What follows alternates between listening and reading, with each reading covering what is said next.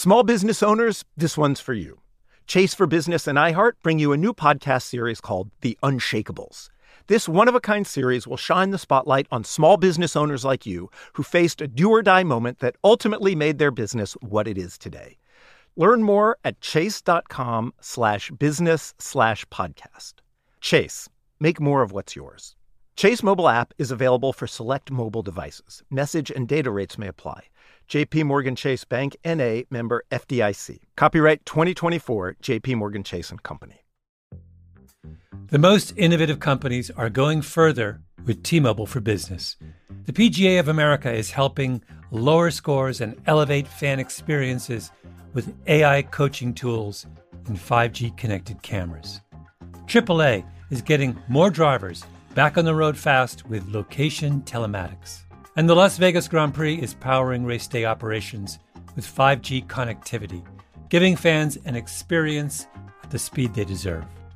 This is accelerating innovation with T-Mobile for Business. Take your business further at t-mobile.com/now. From BBC Radio 4, Britain's biggest paranormal podcast is going on a road trip. I thought in that moment oh my god, we've summoned something from this board. This is Uncanny USA. He says, Somebody's in the house, and I screamed. Listen to Uncanny USA wherever you get your BBC podcasts, if you dare.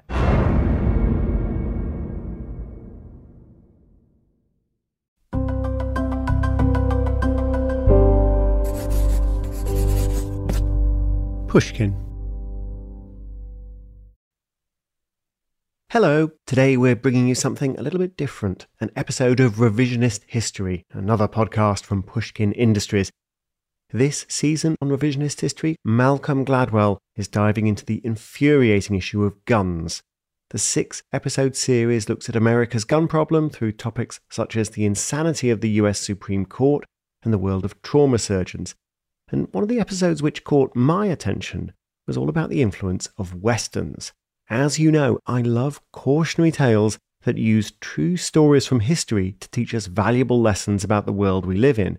But, asks Malcolm in this episode, what if we're not learning valuable lessons from studying the truth about history? What if instead we're watching pure fantasy, mistaking it for history, and drawing entirely the wrong conclusions? And by we, I mean, well, the US Supreme Court. You can binge listen to the whole series ad free by subscribing to Pushkin Plus on Apple Podcasts or by visiting pushkin.fm slash plus or hear the episodes each week in the Revisionist History podcast feed. And now I am proud to present on Cautionary Tales this Revisionist History episode, Getting Out of Dodge.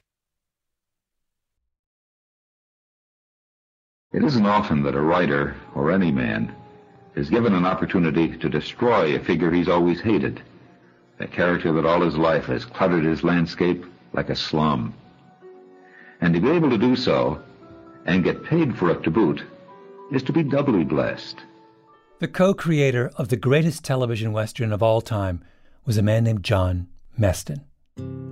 My hated figure is the Western hero rides along, thumping his guitar, nasally singing a synthetic ballad, and looking for all the world like a fugitive from a cheap circus. I spit in his milk, and he'll have to go elsewhere to find somebody to pour the lead for his golden bullets.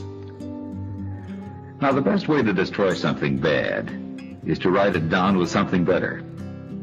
And I've got a guy I think outclasses any of these phony big hats. Meston gave the world Gunsmoke, which ran on CBS for an astounding 20 seasons, from 1955 to 1975. One of the most widely watched TV shows ever. When its run finally ended, the LA Times film critic referred to it as our own Iliad and Odyssey. Only in the place of Odysseus and Achilles, Meston gave us Matt Dillon. Lanky, laconic, impossibly brave. One of the great reluctant heroes in television history. His hair is probably red if he's got any left. He'd be handsomer than he is if he had better manners, but life and his enemies have left him looking a little beat up.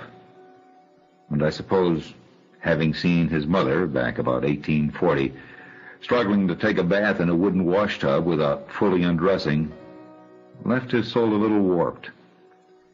Anyway, there'd have to be something wrong with him, or he wouldn't have hired on as a United States Marshal in the heyday of Dodge City, Kansas. Dodge at that time was the wildest town in America, and it was populated by men just as warped and more so than Matt Dillon. My name is Malcolm Gladwell. You're listening to Revisionist History, my podcast about things overlooked and misunderstood. This episode is about Westerns and the long shadow they've cast across American life. It's possible you've never thought about Westerns. Maybe you've never even seen one. But your parents, and particularly your grandparents, most certainly did. In the mid 1950s, Westerns took up a third of all evening television viewing time. If you lived in a major city like New York, you had your choice of 51 different Westerns in a given week. And what were Westerns? Well, they were stories about big, strong men. The heroes of the top six Westerns of 1962 averaged 6 foot 4 and 210 pounds. White, big, strong men. There wasn't a lot of ethnic variation in the TV Western. There weren't a lot of women or families, even though the reason all those pioneers moved to the Wild West was, of course, to provide a better life for their families. There wasn't a lot of moral ambiguity or introspection or shades of gray. These were action shows. But what was there a lot of? There were a lot of guns. And in this installment of our series on gun violence, I want to figure out what it means that an entire generation of Americans grew up watching a world in which big, strong men shot at each other with guns, in the absence of any kind of cultural or moral or psychological ambiguity. Our case study Gunsmoke, the greatest of all the TV westerns, and one episode in particular Season 1, Episode 8 Kite's Reward. Picture a long, dusty street straight out of the Old West, downtown Dodge City, the most infamous of the cattle towns of the 1870s. Long row of ramshackle wooden buildings, bars, stables, a general store, cowboys sauntering to and fro. Our hero, Matt Dillon, is sitting on a porch talking to his friend Chester. They spot a man, a stranger, lurking around the Long Branch saloon. Then a second stranger, much younger, handsome, blond, approaches on horseback and dismounts. Who's that? Never saw him Some trail hand come to lose his wages. Probably. The blond man walks into a bar, orders a beer. The older man, the one who had been lurking, follows him in, pulls out his six shooter, and says in that biting tone peculiar to this era of TV villain Turn around. Keep your hand away from that gun. Take your gun. No, you're not. You wanna die? Don't matter none to me. You go ahead. All right. But the young man is much too quick for his foe. He pulls out his revolver in what seems like a heartbeat. His pursuer lies dead on the floor, just as the man of the law, Marshal Matt Dillon, comes rushing in. Self defense, Marshal. You saw it. I want your gun. That ain't right. It was self defense, pure and simple. I said I want your gun.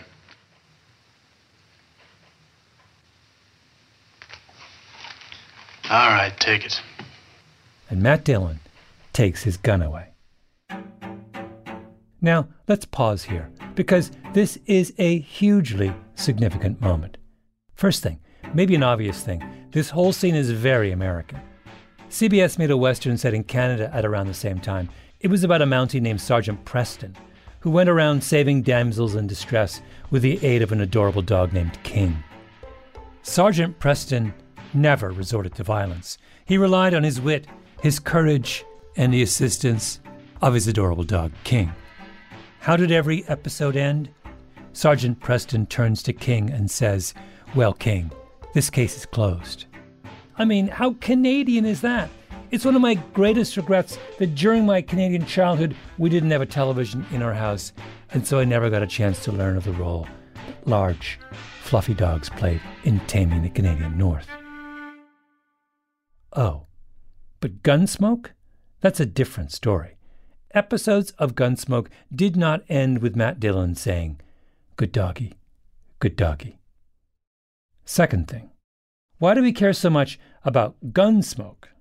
Because, and this is important, I'm trying to solve a puzzle having to do with the 2022 case of New York State Pistol and Rifle Association v. Bruen. The landmark decision where the Supreme Court ruled that a New York state law restricting handgun licenses was unconstitutional. If you listen to the first episode of this miniseries, which I dearly hope you do before you listen to this one, you'll know I have strong feelings about the court's infatuation in that case with a certain disputatious 17th century slave trader named Sir John Knight. But here we are concerned with a broader puzzle. It came during oral arguments. Oral arguments are a big deal. Lawyers for both sides gathered to present their arguments publicly before all the assembled justices. Arguments are tested, questions are asked. The whole thing goes on for hours. It's Daniel in the lion's den, one lawyer versus nine of the keenest legal minds in the country. So, November 3rd, 2021, the Solicitor General of the State of New York is up at the front of the palatial hearing room. Barbara Underwood. Serious glasses, kindly smile. Kind of looks like your grandmother. That is, if your grandmother had argued 22 cases before the Supreme Court. Mr. Chief Justice, and may it please the Court, for centuries, English and American law have imposed limits on carrying firearms in public in the interest of public safety. She begins with a detailed explanation of how New York State is justified in not letting anyone carry a handgun who wants to carry a handgun. But then she's interrupted by Samuel Alito, one of the most conservative members of the court and almost certainly the grumpiest. Could I, could I explore what that means uh, for ordinary, law abiding citizens who feel they need to carry a firearm for self defense? So I want you to think about people like this uh, people who work late at night in Manhattan. It might be somebody who cleans offices, might be a doorman at an apartment, might be a nurse or an orderly, might be somebody who washes dishes. None of these people has a criminal record. They're all law abiding citizens. They get off work around midnight, maybe even after midnight. They have to commute home by subway, maybe by bus. When they arrive at the subway station or the bus stop, they have to walk some distance through a high crime area. They're scared to death, Alito said, so why shouldn't they be allowed to carry a handgun on their subway ride home? Now, it should be pointed out that Barbara Underwood has spent years working in the DA's office in Brooklyn, Manhattan, and Queens. She's a New Yorker. She's familiar with the subway. Alito, meanwhile, is a kid from New Jersey. Went to school at Princeton, worked most of his life in the New Jersey suburbs before moving to the Washington, D.C. suburbs. I'm going to guess that most of what he knows about the New York subway is from old Beastie Boys videos that he was trying to stop his kids from watching. So Underwood says, as any longtime subway rider would say, I think the extra problem in Manhattan is that you, uh, your hypothetical quite appropriately entailed the subways, entailed public transit, and, and there are lots of people on the subways even at midnight, as I can say from personal experience, and the particular specter of a lot of armed people in an enclosed space. Um, there are there are a lot of armed people uh, on the streets of New York and in the subways late at night right now, aren't there? I don't know that there are a lot of armed people. No? First thing here Alito clearly thinks New York City is some kind of modern day Dodge City.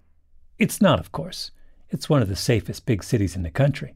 The number of gun crimes per capita in New York City is a fraction of what it is in, say, Jacksonville, Florida, or New Orleans, or Birmingham, Alabama, or literally dozens and dozens of other American cities. New York City is an exception to the general tide of violence in the United States, in part because of the law that the Bruen case seeks to overturn. But whatever. Something about the idea of New York City makes Justice Alito very nervous. And he thinks, as a result, the prudent course for any late night commuter is to be packing heat. But Underwood knows different. There are a lot of people on the subway, even at midnight, as I can say from personal experience. Lawyers work late. Lots and lots of times, she's taken the two or the three or the A train back home at night. She did not find the experience as terrifying as Justice Alito apparently believes it to be. And as he's talking, she's clearly imagining the alternate universe where Alito gets his way. It's late at night. There's a confrontation at one end of the car. One guy pulls a gun because, per Justice Alito's instructions, he's come prepared for anything untoward happening. In response, the other guy pulls his gun. The two of them start shooting, but of course they're terrified and they're spraying bullets everywhere because handguns, as even the most devoted gun lover will tell you, are really, really hard to shoot accurately, even under the best of circumstances, with people who know what they're doing and practice every day. And these are not the best of circumstances, and these are not people who practice every day. They are, in Justice Alito's hypothetical, doormen, nurses, and dishwashers. People who have worked long, hard days and are exhausted and have kids at home and don't exactly have the time to drive to a shooting range every weekend and fire through 200 rounds. So there's bullets everywhere and everyone else on the train is screaming and rushing to one end of the car and hammering on the doors and climbing over each other to get out, but of course they can't. There's glass everywhere because one of those errant shots took out a window, blood on the floor. A third person, and then a fourth pull out their handguns because everyone's gotten handgun fever. And just then, the train goes underneath the East River for like two minutes. And the lights go out, which they sometimes do. I mean, I guarantee you, as someone who has taken the subways, like Barbara Underwood for most of my adult life, this is the number one nightmare scenario of every single New Yorker. But not for Samuel Alito of Hamilton Township, New Jersey.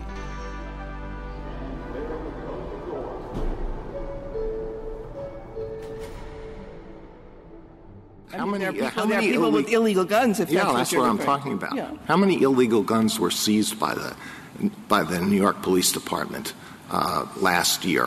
Do you, have, do you have any idea? I don't have that number, but I'm sure there's a it's a substantial number. But the people, all, all these people with illegal guns, they're on the subway. I don't- I they're don't- walking around the streets. But the ordinary, hardworking, law-abiding people I mentioned, no, they can't be armed.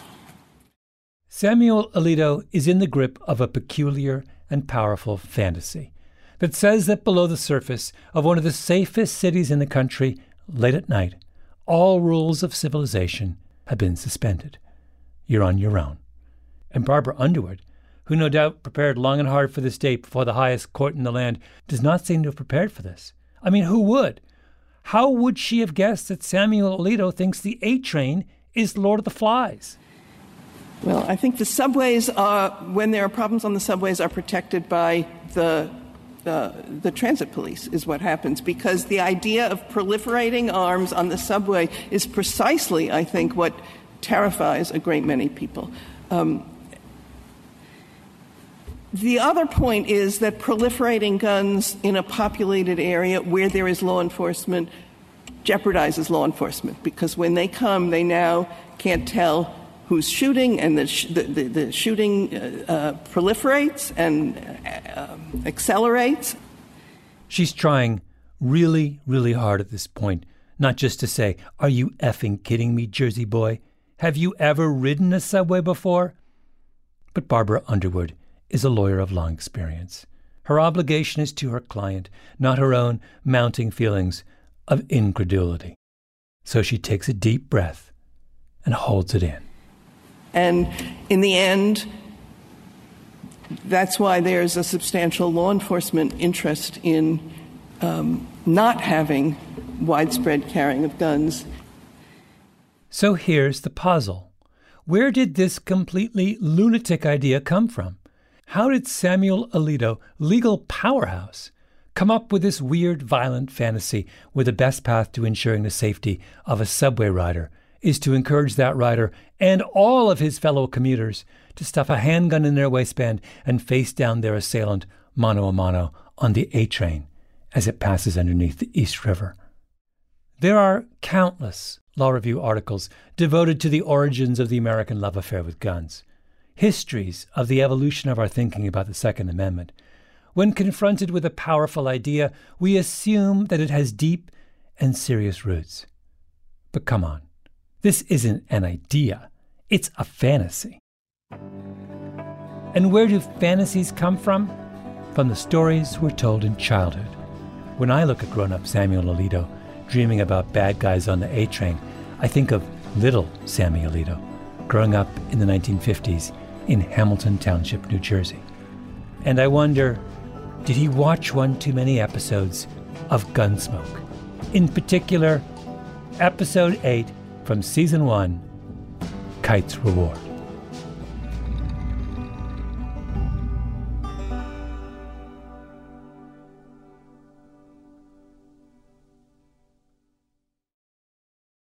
Small business owners, this one's for you. Chase for Business and iHeart bring you a new podcast series called The Unshakables. This one of a kind series will shine the spotlight on small business owners like you who faced a do or die moment that ultimately made their business what it is today. Join hosts Ben Walter, CEO of Chase for Business, and Tanya Nebo, a lawyer and business consultant, on these storytelling journeys of trials, tribulations, and triumphs that hinged on a single event, a split second decision, or even a stroke of luck.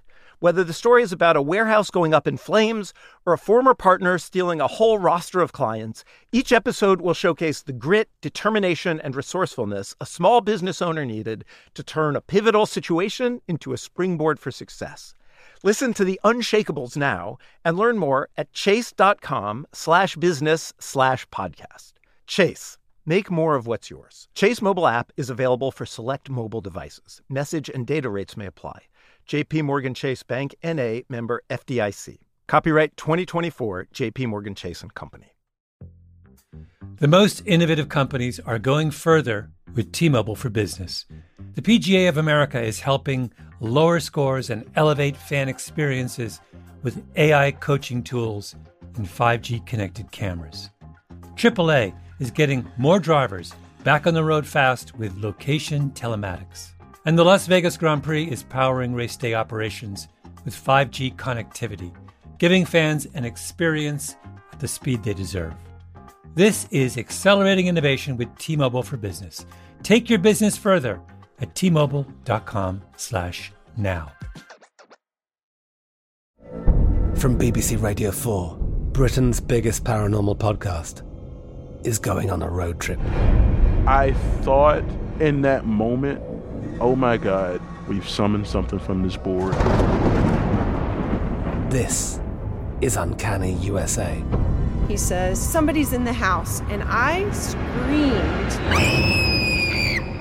Listen to Uncanny USA wherever you get your BBC podcasts, if you dare.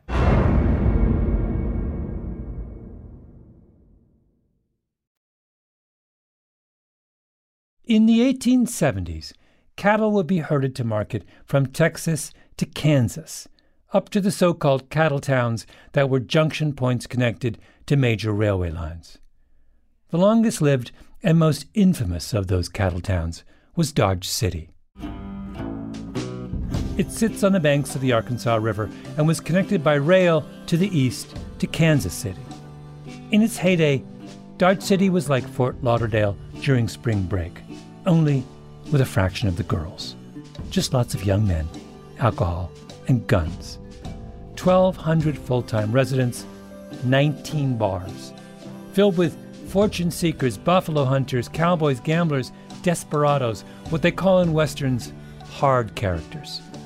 Here's a typical Dodge City story that appeared in the Wichita Beacon in November of 1872. three or four Texas men, the paper reported, took over the Kelly and Hunt dance hall. One of them made whiskey and sugar free to everybody, while the others kept up the dance, music, and condiments until daylight. I think you're getting the picture. The article goes on. The dance room was also occupied by a gambling outfit. Oh, okay. One of the Texas men, who were giving away the free booze and sugar, accuses one of the gamblers of cheating and, quote, grabbed up the entire wealth of the concern to appropriate it, unquote. Whereupon, one of the gamblers fractured the skull of one of the Texans with a six shooter. He dies.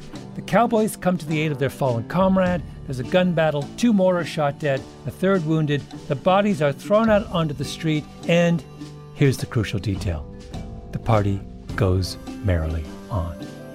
That's Dodge City. As you can imagine, the tabloids of the era couldn't get enough of this. The expression, which I'm sure you've heard, we gotta get out of Dodge, is a reference to Dodge City.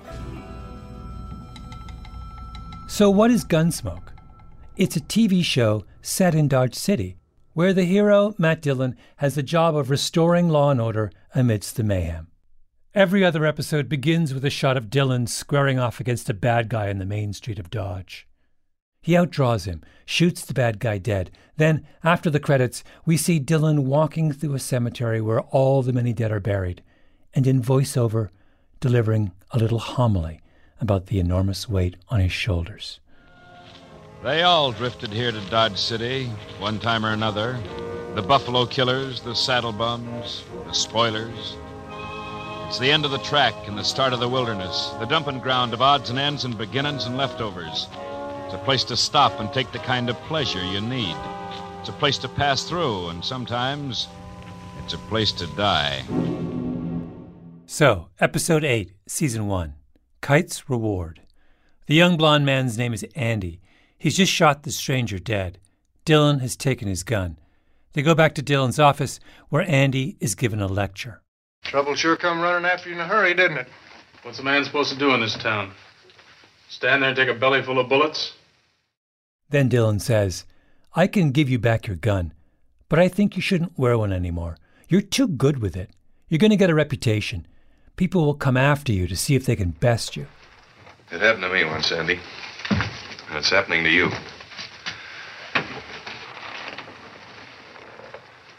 Anybody who can use a gun the way you can has to make a choice. You can go on using it, or you can quit before you get blood all over you. They have a heart to heart. Dillon is the wise father figure Andy clearly never had. Dillon, why don't you quit wearing it? Andy, I don't know. I'd feel kind of naked, I guess. Dillon persists. But it's going to be one man after the other from now on. You're going to have to kill whether you like it or not. But I'm not going to watch it. Now, you leave that gun off, or you get out of Dodge and go do your killing somewhere else. Finally, Andy agrees, unbuckles his gun belt, hands over his six shooter and holster. All right, let's pause once again, because there are so many things to discuss. First of all, let's deal with the non trivial matter of the homicide that just occurred inside the Long Branch Saloon. To help put this event in some kind of statistical perspective, I recruited the services of my very able assistant and producer, Tali Emlen. Okay, so I, a couple weeks ago, I gave you an assignment. Just, just describe, describe for us the assignment. So the assignment was to watch. Well, first you said to watch all of Gunsmoke. Um, which is bananas. Which, yeah, it's like 20 seasons, something like that. Yeah. But then the assignment turned into watching the first two seasons of Gunsmoke.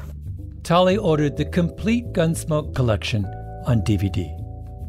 Do you even know what a DVD is? Like, this is like so prior generation. Oh, I, I grew up watching DVDs. just checking, just checking. Um, but I don't I don't have a DVD player, so I got the DVDs and then I wound up having to watch on my roommate's PS4, which was kind of funny. This is the first time in human history someone watched Gunsmoke on a on a PS4. On a, I think on a so, PlayStation. yeah. There are 39 episodes per season. So Tali watched 78 in total, a statistically representative sample. Yeah, so the assignment was to watch every episode and make note of any time there's a gunshot and any time there's a homicide. So I counted any time somebody was killed on purpose. So there's a few instances of someone accidentally getting shot, and I didn't count that as homicide. And was uh, and then you you created a kind of an Excel spreadsheet. Yeah. And in which you d- you also described the nature of the shooting. Yes. Yes. And um, so give me the give me the bottom line on the statistics of number of gunshots and homicides in the first two seasons of Gunsmoke. All right, let me just pull this up really quick. Okay, so starting with season one, mm-hmm. we had a total of 212 gunshots in the whole season. And this includes gunshots in the air, just to scare people or something like that. And then of those 212, 132 were shots specifically pointed at people. There were 59 homicides, and 46 of those homicides were from gunshots. Okay. And then season two? So the number of gunshots that I counted for season two was 151. Of those, there were 52 homicides, and of the gunshots in total in the season, 111 were pointed specifically at people. As far as I can tell, Tali performed the first ever statistically rigorous forensic analysis of the Gunsmoke archive. You know, um, Tali, I went, I used those numbers and I calculated independently what the homicide rate per 100,000 is um, for the town of Dodge um, as depicted in Gunsmoke. And that works out, given there's 1,200 people in Dodge, a homicide rate of, I think, 4,917 per 100,000, which would be like eight times higher than the highest homicide rate in any city in the United States today. oh my god. It's like the most murderous. It's the most. There was one episode where eight people were killed. Yeah, yeah, that was all at once too. I remember that episode. That's a mass shooting. Yes. The writers of Gunsmoke were committed to portraying Dodge City as a very, very dangerous place. Now, was Dodge in real life that dangerous? Was it actually the case that a river of blood flowed through the center of Dodge City, Kansas in the latter half of the 19th century? There was so much myth making that surrounded Dodge City that for the longest time people assumed that the mythical Dodge City and the actual Dodge City were the same. This was the Wild West. But a homicide is a matter of record.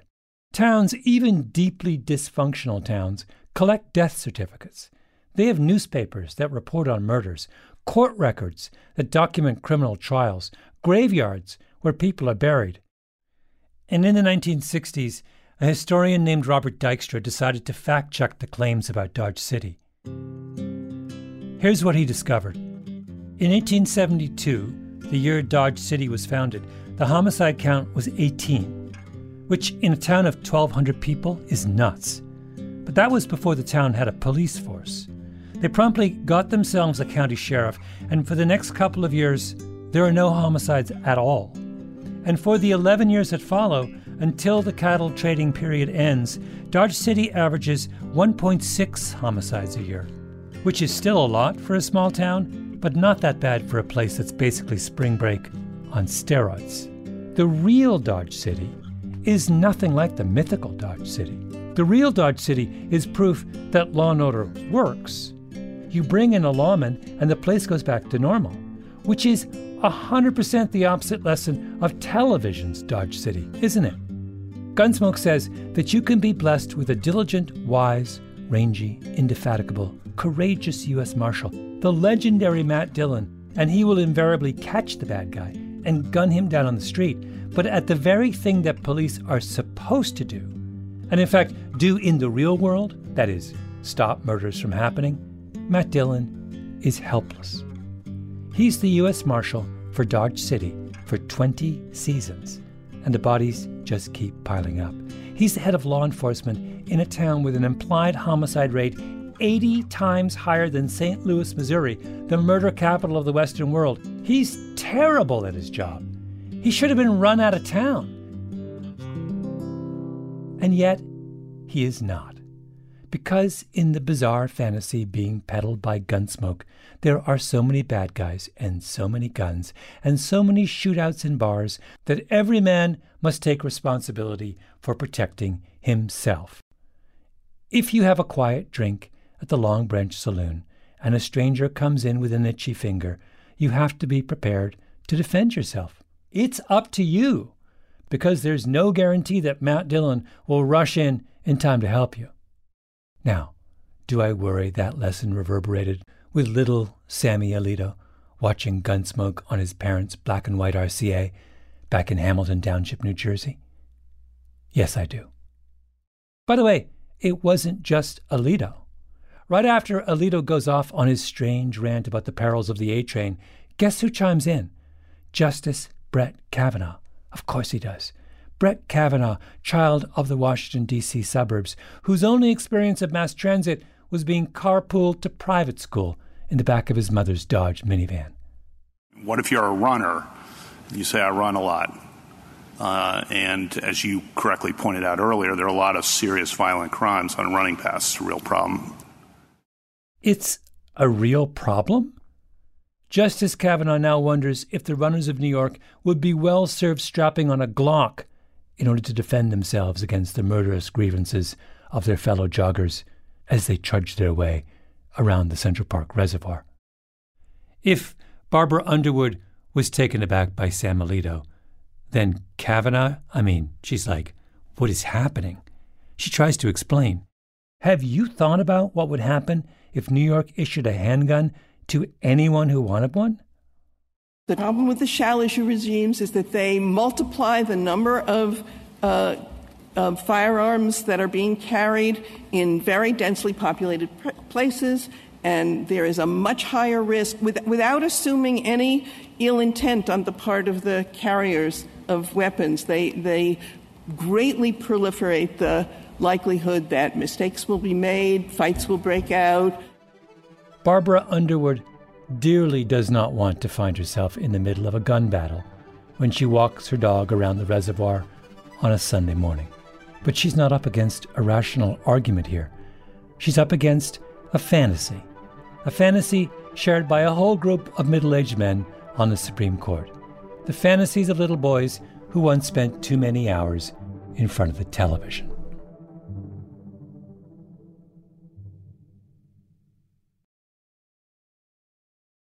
Small business owners, this one's for you. Chase for Business and iHeart bring you a new podcast series called The Unshakables.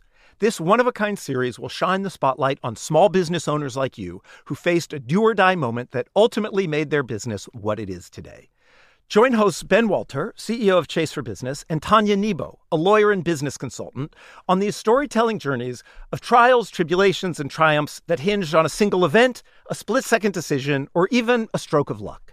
Whether the story is about a warehouse going up in flames or a former partner stealing a whole roster of clients, each episode will showcase the grit, determination, and resourcefulness a small business owner needed to turn a pivotal situation into a springboard for success.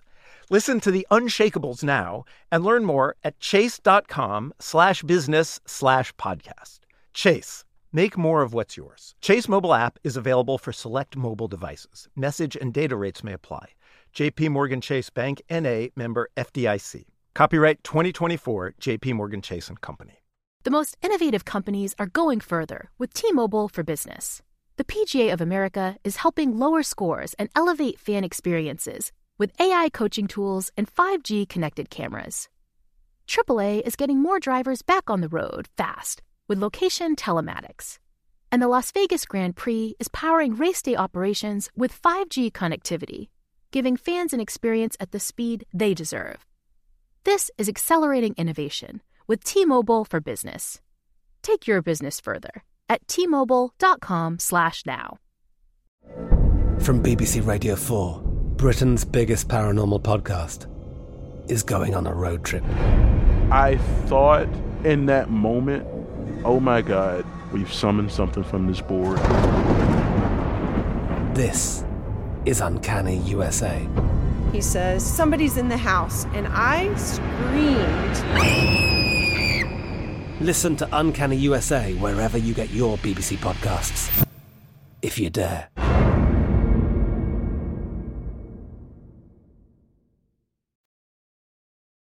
The heyday of Dodge City, the real Dodge City, overlaps with the invention of one of the most important firearms of that era, maybe one of the top five most important weapons ever the six shooter. Patented by Samuel Colt, perfected by Mr. Smith and Mr. Wesson. So revolvers were fairly easy to get by about 1850, but by 1870 and 1880, you could order them for just a few dollars through a catalog. It was incredible the number of revolvers that were in that were available and circulating in public as compared to decades past. That's the historian Brennan Rivas. The pistols of the early 19th century were cumbersome, unreliable, inaccurate. People were more worried about bowie knives than they were about handguns. The arrival of the revolver changed all that. The invention of a weapon with a cylinder filled with bullets that rotates every time the trigger is pulled solved every problem that plagued the 19th century handgun. So you have a proliferation of a gun that is a significant innovation.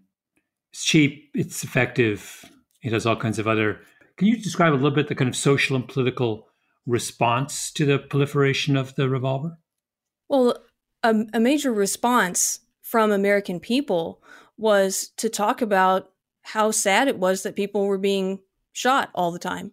You see a, a tremendous outpouring of sadness and frustration that people are being lives are being lost people's lives are being ruined um, all as a result of someone resorting to using these really deadly weapons.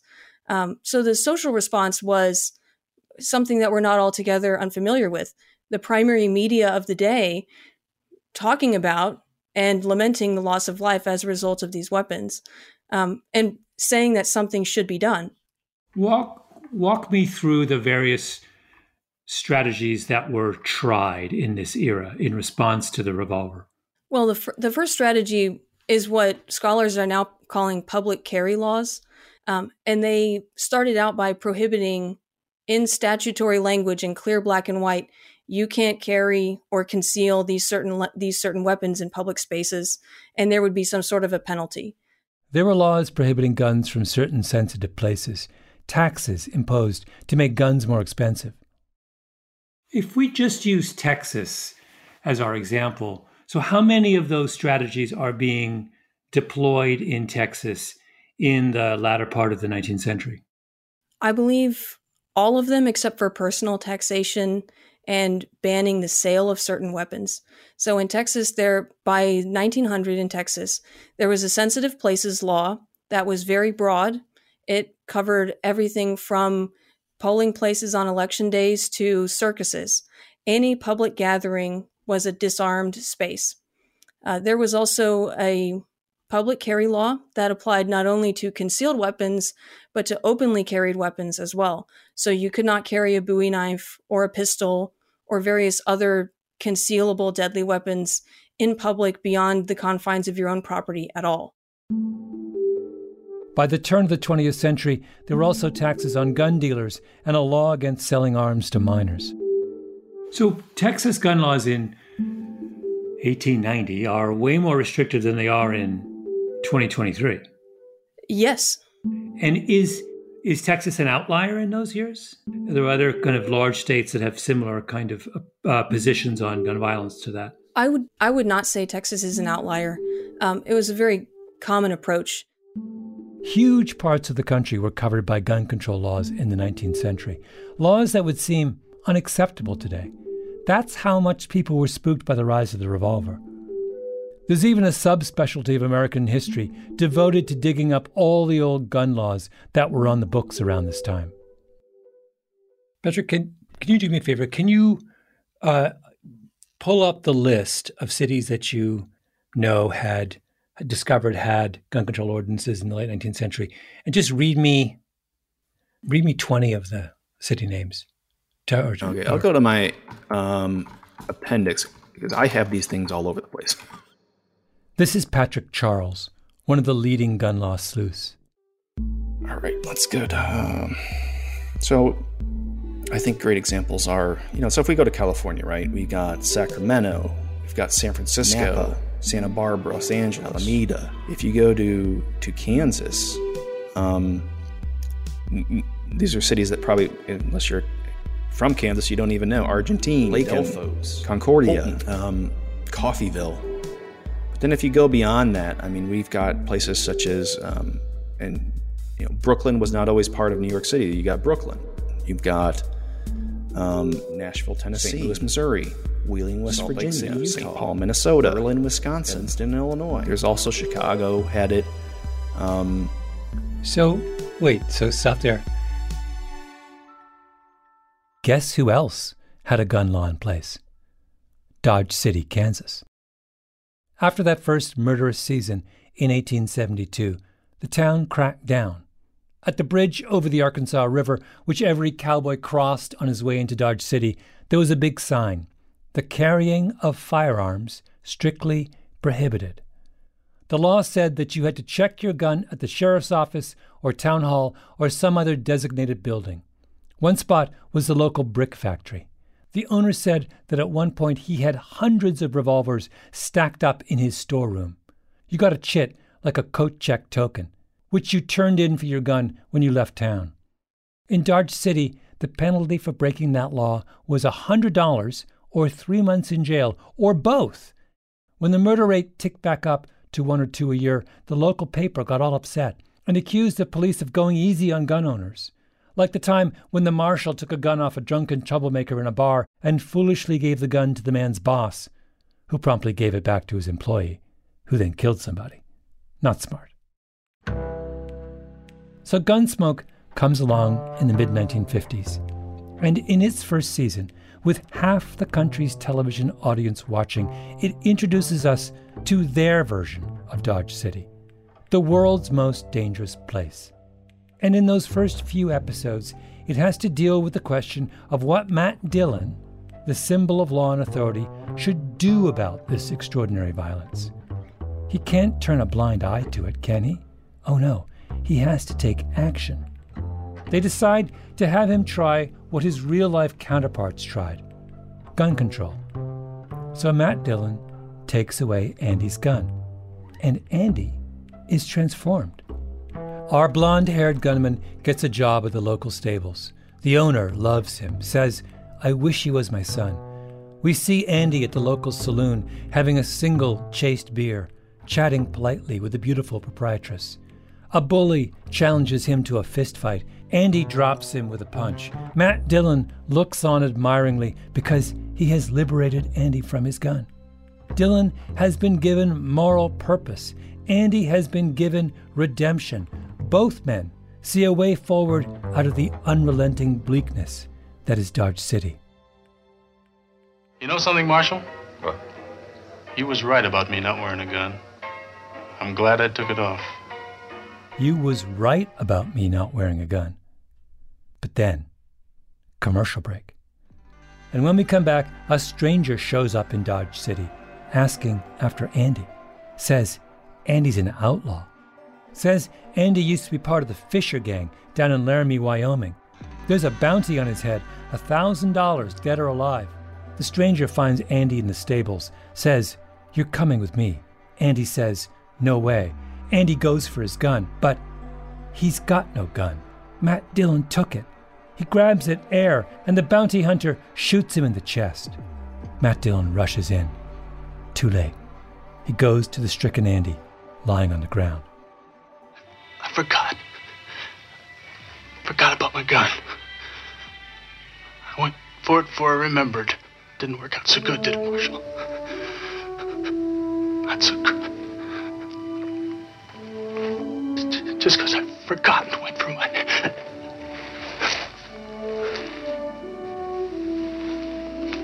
He dies, and the bounty hunter turns to Matt Dillon. He went for his gun. I had to kill him. Dillon is gazing, grief stricken into the endless prairie horizon. No, you didn't kill him. What? I killed him. And somewhere in the suburbs of Hamilton Township, little Sammy Alito, already dreaming of one day wearing the long black robes of the High Court, learns a lesson he will never forget. Guns don't kill people. Gun control does.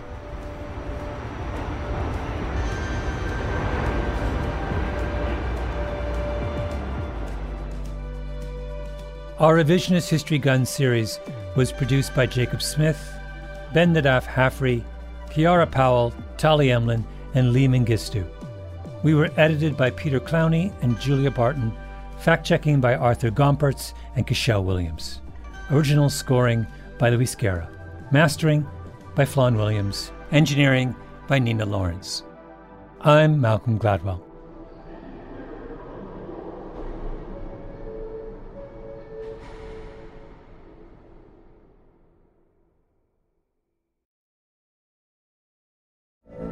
From BBC Radio 4, Britain's biggest paranormal podcast is going on a road trip.